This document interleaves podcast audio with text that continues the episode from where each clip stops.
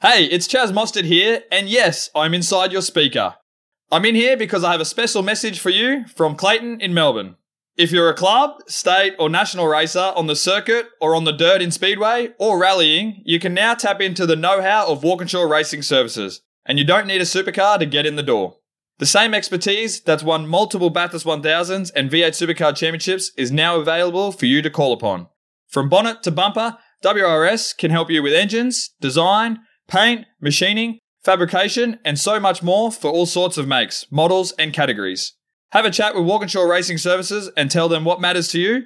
Call now on 1300 W Racing or email services at walkinshawracing.com.au. A Motorsport Podcast Network production.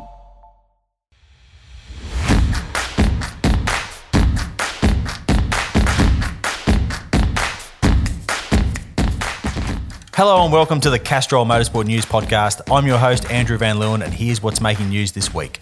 Supercars has reportedly rejected a foreign takeover bid. Belgian media company Fantech is understood to have made an offer to buy the series from new owners Race, which was turned down by the race board. It's a decision that not everyone has been happy with, it seems, and we'll have more on that later in the pod. There's been some movement on the Gen 3 development front. The new fuel filler has been signed off. The engines are set to undergo endurance testing in the US, and the oil system will be under scrutiny during testing at the Bend this coming Friday and the following Monday. Chaz Mostert, meanwhile, has had his first taste of Gen 3 hardware at Queensland Raceway last week. Interestingly, he drove the Mustang, not the Camaro, ahead of Walkinshaw and Andretti United's impending switch to Ford. Sad news from across the ditch, with motor racing activities set to cease at Pukekohe Park from April next year onwards. Owner Auckland Thoroughbred Racing will shift its focus solely to horse racing with a plan to increase training density by building additional stabling facilities. Supercars says it's committed to racing in New Zealand beyond Pukekohe's closure. Premier Racing has moved into its new permanent home, a state of the art facility in Arundel on the Gold Coast. The return of World Series Sprint Cars has been postponed for another year. Speedway Australia made the decision to stick with the Sprint Car State Series for a third consecutive year due to concerns over tyre supply and shipping delays. Shane Van Gisbergen crashed out of the lead of the Hawke's Bay Rally in New Zealand over the weekend. The Supercars points leader was 17 seconds up on the field when he slid off the road on the fourth stage. Ben Hunt went on to take victory. And Cooper Webster is the first driver to be confirmed for the Tasman Series. The teenager will continue with Versa Motorsport for the second part of the S5000 season, which kicks off on the Gold Coast in October.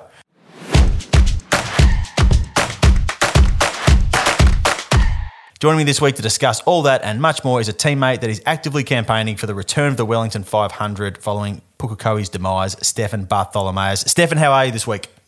G'day, Andrew. Wow, that would be incredible. Wellington. Um, I know. That, uh, that looked like a pretty wild joint back in the day. Yep. I reckon some of those uh, bumps and the, the angle of some of those walls would give a modern track inspector a heart attack, don't you reckon?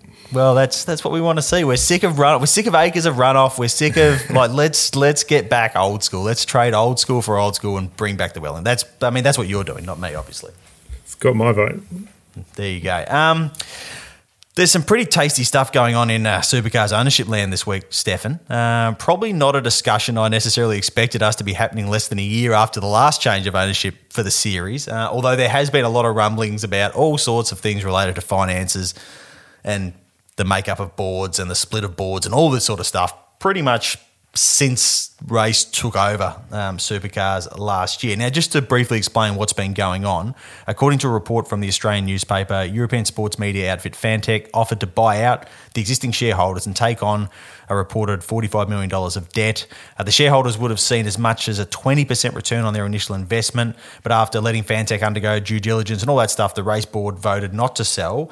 That didn't necessarily go down well with everyone in the ownership circle. Uh, Garry Rogers told Auto Action that he thought it was a fair deal and spoke about race being in the market for more money to fund the business. Um, now, on that, it appears that the Domazet family, which is part of the ownership group, just tipped in a $10 million loan, and Race is now looking for another 10 to $12 million uh, of investment before the end of the year. So, obviously, all of that plays into the bigger picture of should they have sold, should they have hung on. Stefan, here's the bit that I don't necessarily understand. If the business is just a bottomless money pit and everyone is destined to lose their shirts, wouldn't you know you've got Barclay Nettlefold as the chair you've got all of these business people involved the Domazets and all that involved in the investment of it wouldn't they be more than happy to take their 20% return and tap dance off into the sunset I mean why would they hang on and keep looking for more cash if they didn't see a longer term gain, I guess, is sort of the idea that sticks in my head. What, what do you make about what seems to be a pretty messy situation? Yeah, I mean, there's certainly a lot to digest out of all of that. And I think the most extraordinary thing for me is the way that's all playing out so publicly. Mm, and I think absolutely. that shows, it really shows the level of frustration that's coming from the ARG side.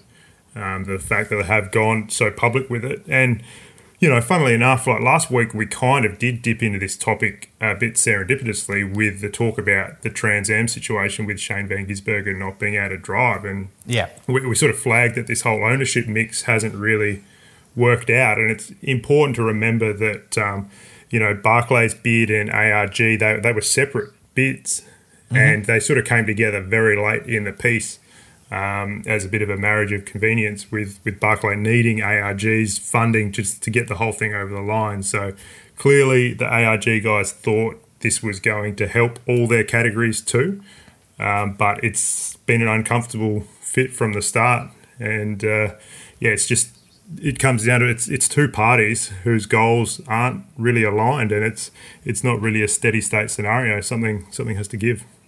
Yeah, it is does kind of have a Cold War feel to it. You know, if we, if we look at that, the ARG involvement in this uh, mess, you know, there's been multiple instances of the Rogers going public or at least semi-public with their grievances um, as this news has sort of come to light. You know, first there was the comments from Garry regarding his disappointment that the Fantech deal wasn't taken.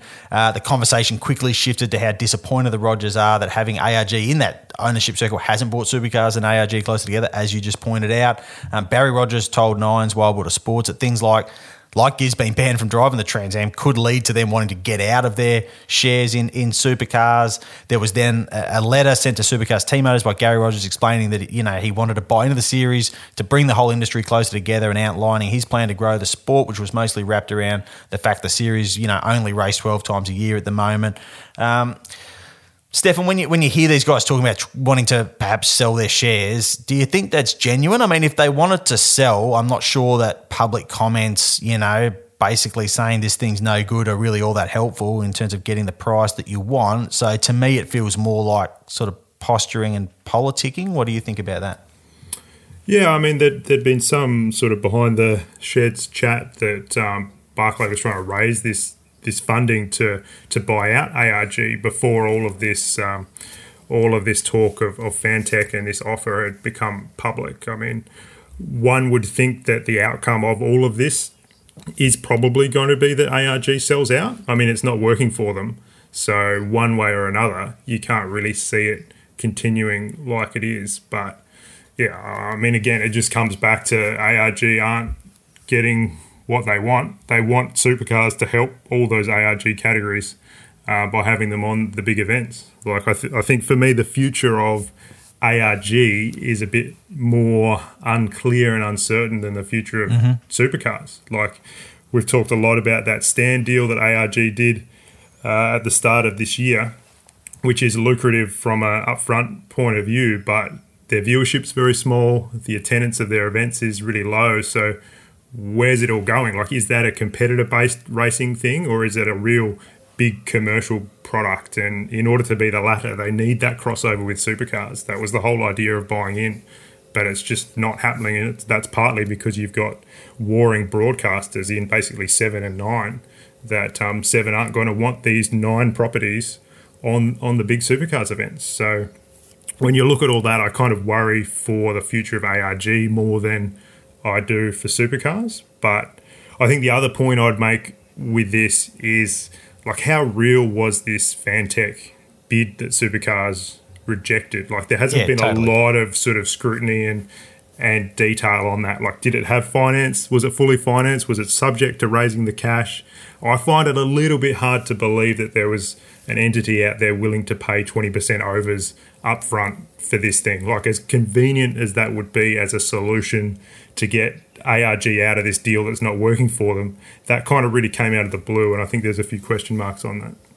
Yeah, well, I totally agree, and I guess that's what I come back to my earlier point. Like, it all seems too good to be true. So the fact that it was just pushed aside, there's obviously some there's some bigger picture in play. Just to put you on the spot um, slightly, I mean, you mentioned the Stan deal, and you know about you know is this competitor based racing? Does it want to try and be uh, commercially driven. Like obviously that was a big blow to the competitors. Um, you know when that deal was announced, particularly so close to the start of the season because um, they were all expecting to have free to air TV and had sold sponsorship packages based on that and all that sort of stuff. So obviously that has played its role here. I totally agree that there is big question marks to be asked over the future of ARG and where they go with all that stuff because it does feel like the momentum has maybe slowed down a little bit compared to a couple of years ago, but certainly you know pre um, pre COVID and all that sort of stuff. But if you flip it over to the supercars side, I mean, uh, in this letter and in a lot of the public comments, um, Garry Rogers has talked about you know how beneficial it could be for supercars to have these extra support categories that are there and have TCR in the bill and this and that, but is that really the case? I mean, do we have? It's not like we have some sort of supports crisis for supercars. You've got Porsche that you know are heavily investing to be involved in Carrera Cup. You've got Toyota that are doing the same with the 86s. There are plenty of categories out there. Obviously, there's benefits for something like an S5000 at the Gold Coast or Adelaide or or whatever. Um, we've ha- we have had some rounds that are fairly lean on really meaningful supports, but I mean, at the end of the day, if you've got supercars, you've got you've got your main product. That's what's always going to drive the people coming through the gate. Do you think that there is actually a huge benefit for supercars if they did want to try and utilize the ARG categories better? I mean, I guess firstly, like I look at that through the lens of a race fan that just wants to see all the best categories at all the best events. Like that's the ideal scenario for for the fan, but but you're right in the sense of like packing out these big events where you've got the likes of Porsche and Toyota paying good money to be on there. It's it, they're not the events where supercars uh, support card looks a little thin. It is those those other ones like Symmons Plains and whatever that would give less benefit to the ARG categories being on it. So yeah, if, if supercars desperately needed ARG categories, then this whole thing wouldn't really be a problem, would it? Because it would have just worked itself out. But um, exactly, that's that's not really the position they're in.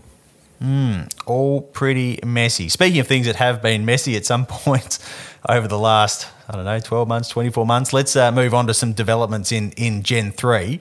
Um, so we've seen a fair few changes, either ratified or close to. Obviously, you know, we, we've been talking about the front end of the car for months now and how it's undergone a fairly big redesign in terms of uh, making the cars easier to work on, making it easier to make adjustments, um, you know, making it easier for guys to, to work on the, the, the engines and all that sort of stuff. Um, speaking of the engines, it appears that they've now been paritized or at least very close to it, and will soon head to the US for significant dyno work to test durability and endurance. Uh, the top ends of the motors have been reworked since the decision to stick with the mechanical sequential gear shift to better deal with the inevitable over revs that will come.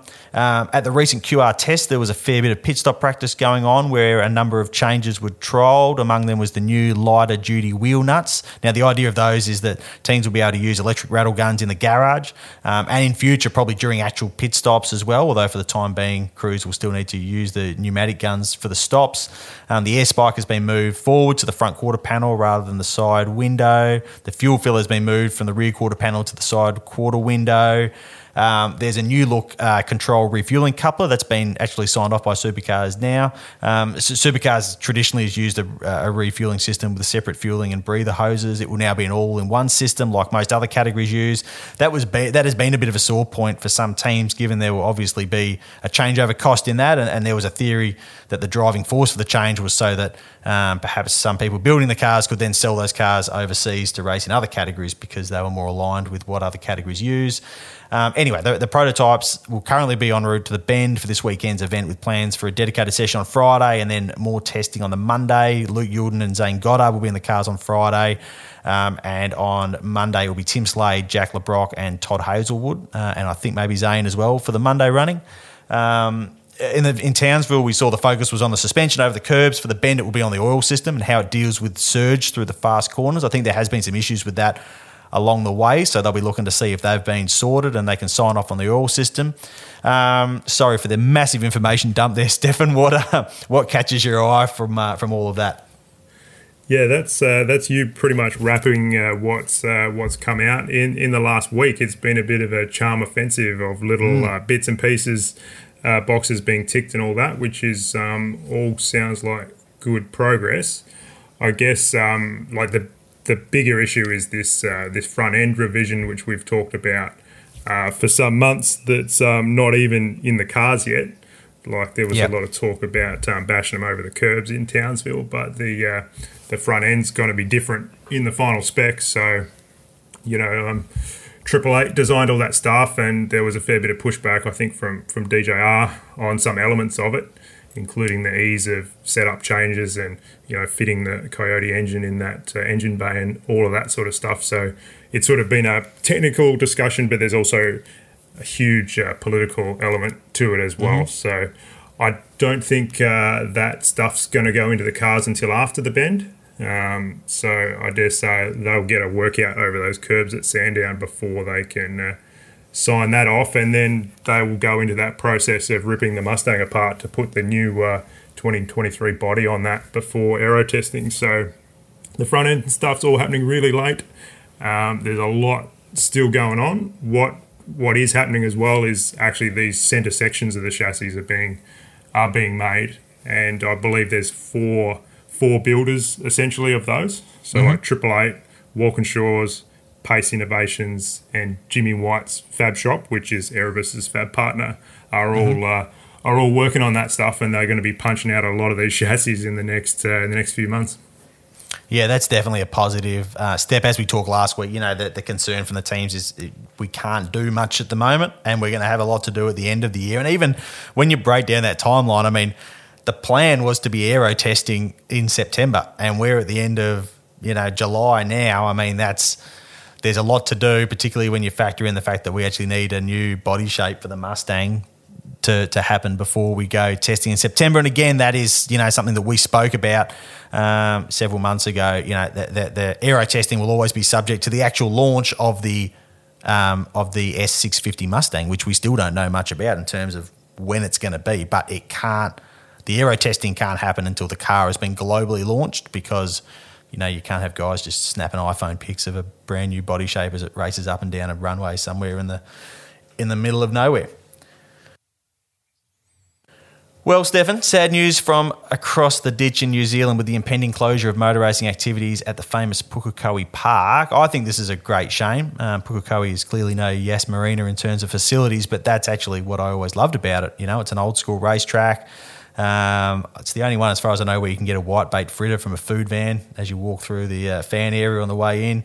Um, supercars just look badass driving around there, particularly in the last sector. It's just a it's it's a cool place. The fans, there's always a lot of people there. They're they're highly passionate. They absolutely love it. It's always just been a fun place to go motor racing. You and I have had some pretty memorable trips together over there to watch uh, supercars at Pookie. Are you equally saddened by this news? And do you sort of agree that you know Hampton Downs will be the, the logical successor to to what to where we go next? Yeah, it's it's definitely sad, and I think it was a genuine shock to most of us. Like I believe supercars did have some warning, but um, the news leaked out a little earlier than they'd they'd expected. Like they'd gone over there for the launch of the 2022 event with a couple of drivers, and then um, yeah, this all came out basically the next day that um, from April next year, Pukekohe will be no more as a racetrack. So, as you kind of covered off, like it's a, it's a phenomenal racetrack and just a mega place for um, supercars to run, but also just the atmosphere of the Yeah. Kiwi fans there. And, you know, like you and I weren't there for the glory days with Murph winning. I can only imagine what that would have been like. But we've been treated to some epic uh, battles between Shane and, and Scotty McLaughlin over there. And even that shootout, I think in 2018, when like all five Kiwis were in the field, um, like just the reaction um, from the fans on the front straight to that, it's like it's just such a good place to to go and watch watch supercars. Uh, and I can only hope that Hampton Downs can in some way replicate that. I don't even know how many fans they can they can fit in there. I think that might be uh, something they need to do a fair bit of work on. But uh, that does look like where it's going. So supercars won't be lost to New Zealand or vice versa. But definitely not having Pukekohe is a massive, massive loss. And it's a shame that they couldn't slot in another one in early 2023 before Yeah. it does actually shut. Like I believe they looked at it, but you know, with with Newcastle and AGP in that early part of the year and the uh, logistical elements of um, getting supercars uh, across the water, they just couldn't do it.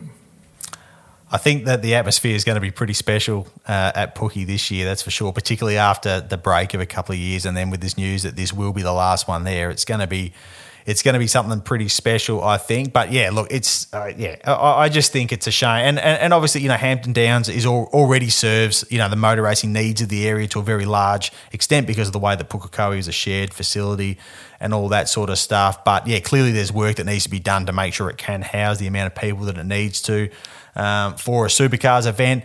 That, I guess that was all kind of looked at when when Hampton Downs was going to host supercars in 2020. So it's all doable stuff, but it's just a case of yeah, actually getting it done and, and, and will it have the same soul that Pukekohe had? You know, the answer is probably in the short term no. Um, but, you know, Kiwis still love their motor racing and I'm pretty sure they're still going to turn out to watch it. All right, the bend this weekend, Stefan. Mustangs have won 10 of the last 11 races there in the South Aussie countryside, which bodes well for the likes of Dick Johnson Racing, uh, Cam Waters as well for this weekend. Remember, we saw Andre Heimgartner run away with a race last year in a Grove Racing Mustang. So David Reynolds might be licking his lips heading to the bend this weekend, even if their form has dipped a little bit uh, lately. What are you expecting to see out there?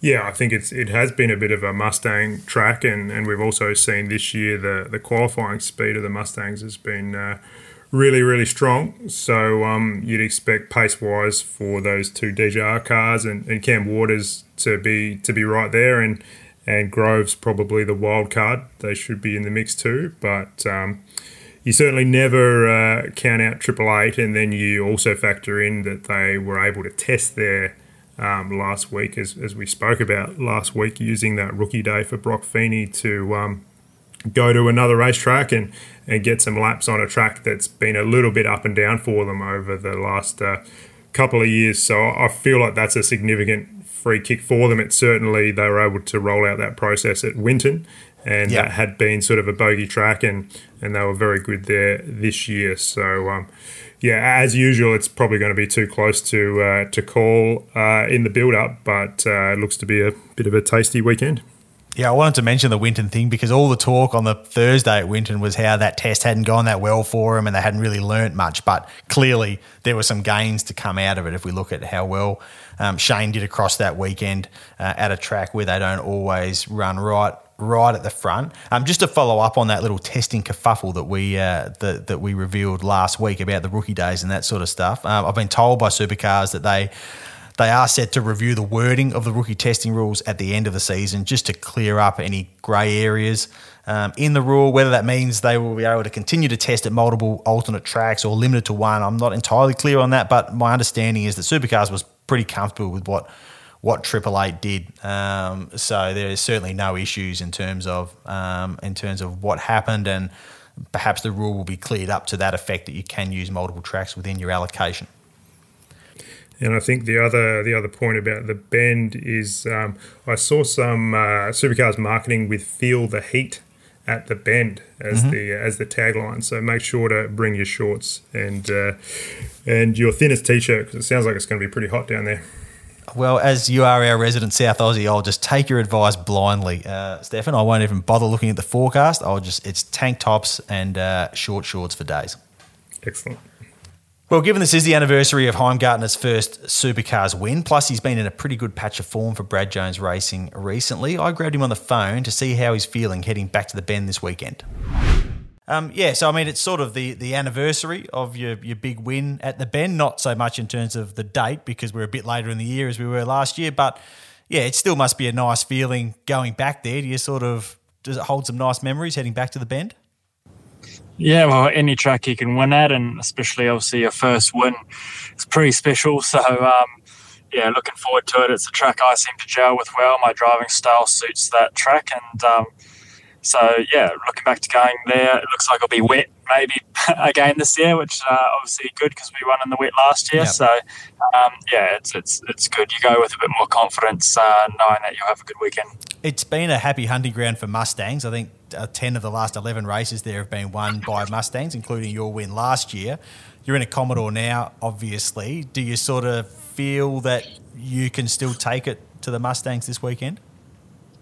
Yeah, I don't think it really matters too much. Uh, I think if you you know you manage to extract the most out of it, you'll be there or thereabouts. And um, yeah, I don't really see it as a, a major issue for us. Our BJR car's been very fast and race pace, and I think we've made some good gains in qualifying this year. So um, I think it, it, should be pretty strong. It's definitely nothing that we're sort of uh, considering too much you, you talk about the BJR pace. I mean, it has been really, really good, and it's just been incredibly consistent, I guess, um, in terms of from whenever it was sort of Perth onwards when things started to kind of kind of gel. We're, we're used to seeing BJR cars go good every now and then, but we've been to some pretty different circuits, you know, Hidden Valley, Townsville, and places, and you've been right up the front. Have you guys really unlocked something with the setup in that car now? Have you found a, a genuine gain? Do you think? Uh, I think so. Yeah, it's always hard to know, and you never want to say it too early. But yeah, I guess as you said, we've gone to so many different types of circuits the last three or four rounds, and had you know varying amount of success, but success nonetheless at all of them. So um, yeah, there's some good gems to take along with that, and that's something I guess that you always struggle with as a team and a driver is having a consistent amount of you know performing at a consistent level, and then trying to understand why that is, and trying to replicate that for other tracks, and you know try and uh, make it a bit more stable and a bit more consistent, which is the battle. So for us, we're finding little tools, little things that have worked, different traits at different tracks um, that work with different, you know, surfaces, different curbs, you know, blah blah blah. So I think we're starting to get a bit of a picture in our mind, and um, yeah, it's all heading in the right direction. And uh, just my luck, it'll be just going good by the time we need to switch to a new generation of car. You um you you played a big part in the silly season last year with your move from you know Kelly Groves as it was at the time to BJR. Now obviously you know there's a lot of investment going into Grove uh, racing and all that sort of stuff. But you guys are really, really performing really well there at BJR. Do you feel that sort of vindicates, you know, your decision to, to make that switch when, from what we understand, there was the option to stay where you were for this season?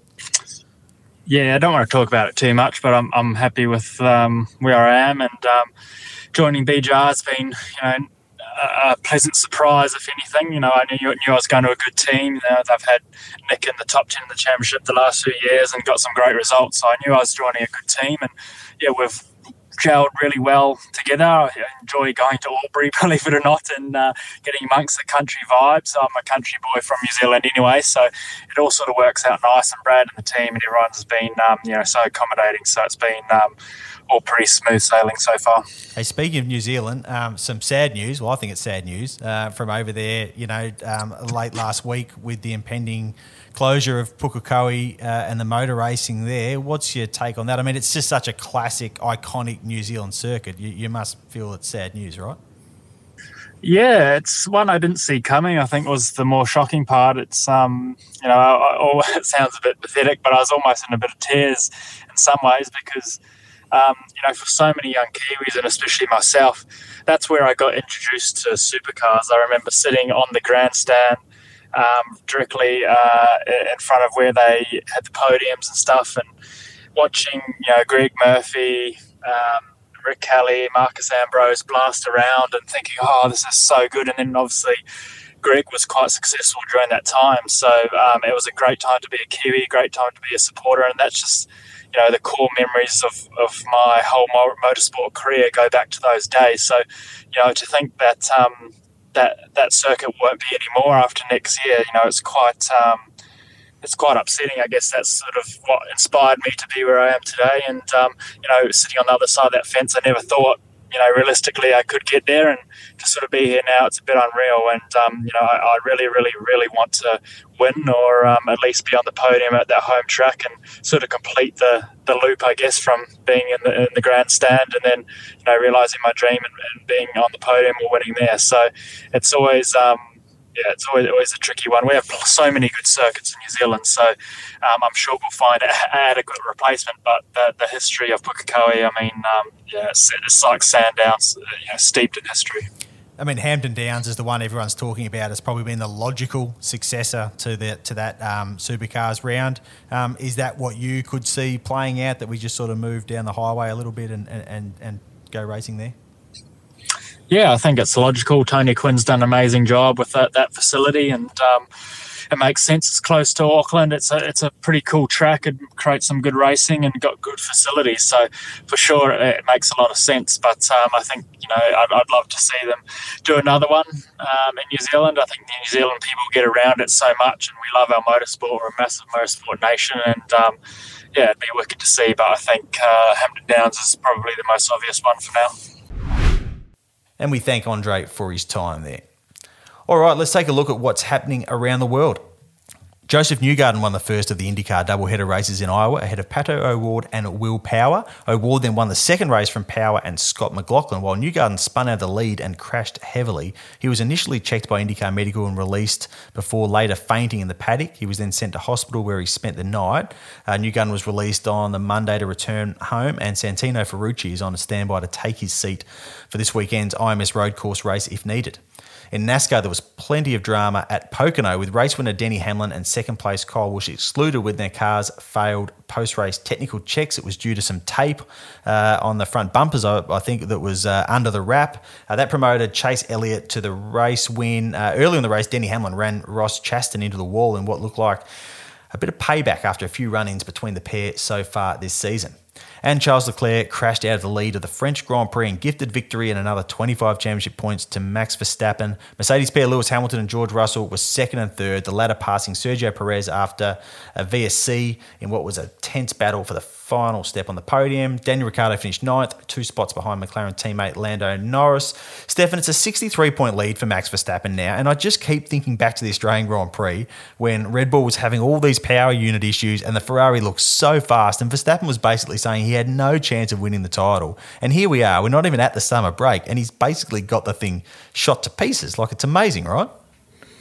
Oh, it's it's really fallen apart for Ferrari, no question. Like they've had reliability issues, but then some driver mistakes too, which um, sort of in the modern era you don't really expect these guys to be just dropping it like like Charles did on Sunday. And uh, I, I, you know, I couldn't help but feel for him. Really, like that scream he let out over the radio when he was in the fence was um, was heartbreaking to hear, but at the same time, kind of good to hear the emotion. You know, like it shows yeah. how much it means to these guys.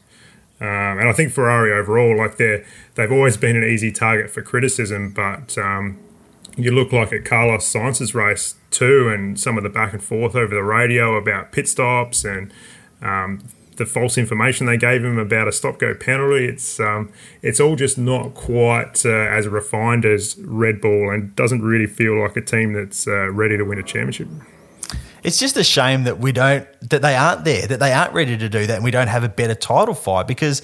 You know, on pace, that the cars seem to make their pace quite differently, but it all sort of washes out somewhere evenly. And we've actually kind of got all the ingredients for like a pretty epic title fight between Max and, and Charles, or even, you know, like Sergio and, and Carlos are right there as well. But we don't have it because of all the things you just mentioned, which is kind of a shame.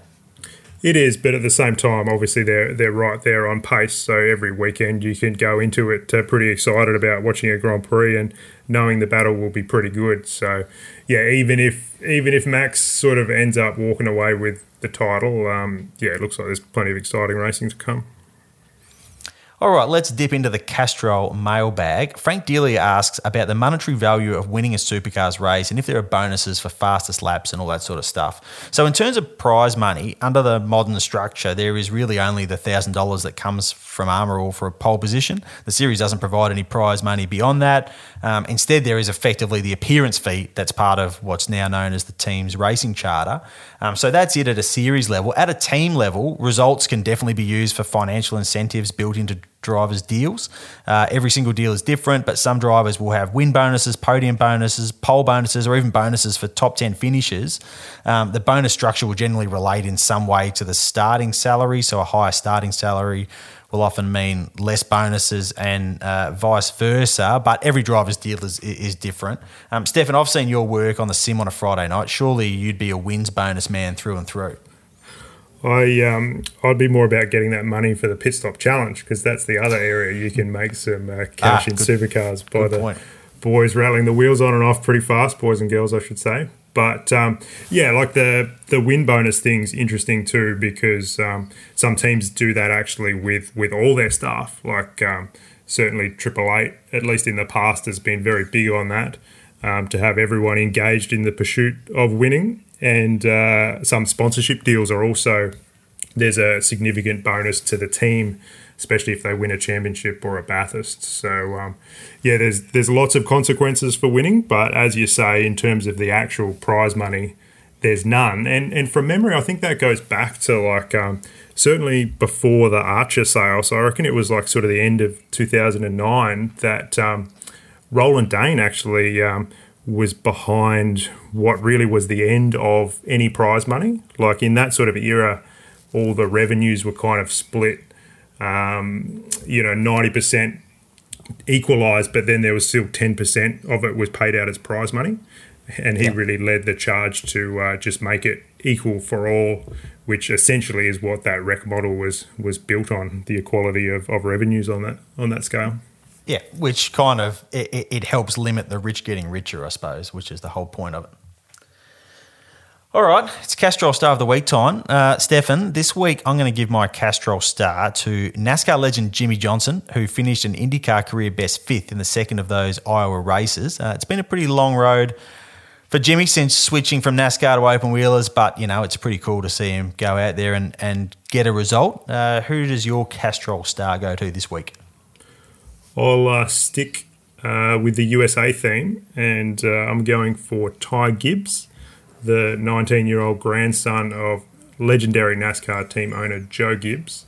Uh, Ty ordinarily runs in the Xfinity Series, but he made his Cup Series debut as a last minute stand in for Kurt Busch at uh, 23XI Racing there on the weekend. He hadn't even sat in a Cup car until Sunday, and he finished that Pocono race in the top 20. So I thought that was a pretty cool story a worthy star recipient. Now, just before we go, Castrol Racing has a cool competition going at the moment. Uh, they want to see your Castrol inspired helmet designs. Uh, to enter, you need to head to the Castrol Racing Facebook page, save the template, and then get creative. You can design it in Photoshop or print it off and pull out the crayons, then send your design directly to the Castrol Racing Facebook page. The best design will win a Castrol merch pack with a jacket, shirt, and hat. Entries for that close on August 3rd. Well, that's it for this week. Remember to like, subscribe, and review our work wherever you listen to your podcast. And we'll be back next week with more Castrol Motorsport news.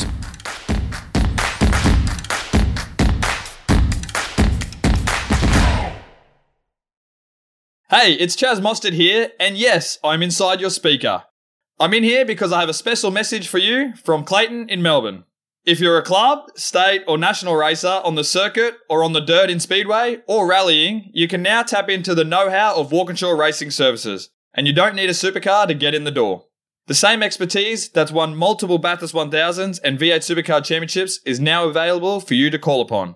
From bonnet to bumper, WRS can help you with engines, design, paint, machining, fabrication, and so much more for all sorts of makes, models, and categories. Have a chat with Walkinshaw Racing Services and tell them what matters to you.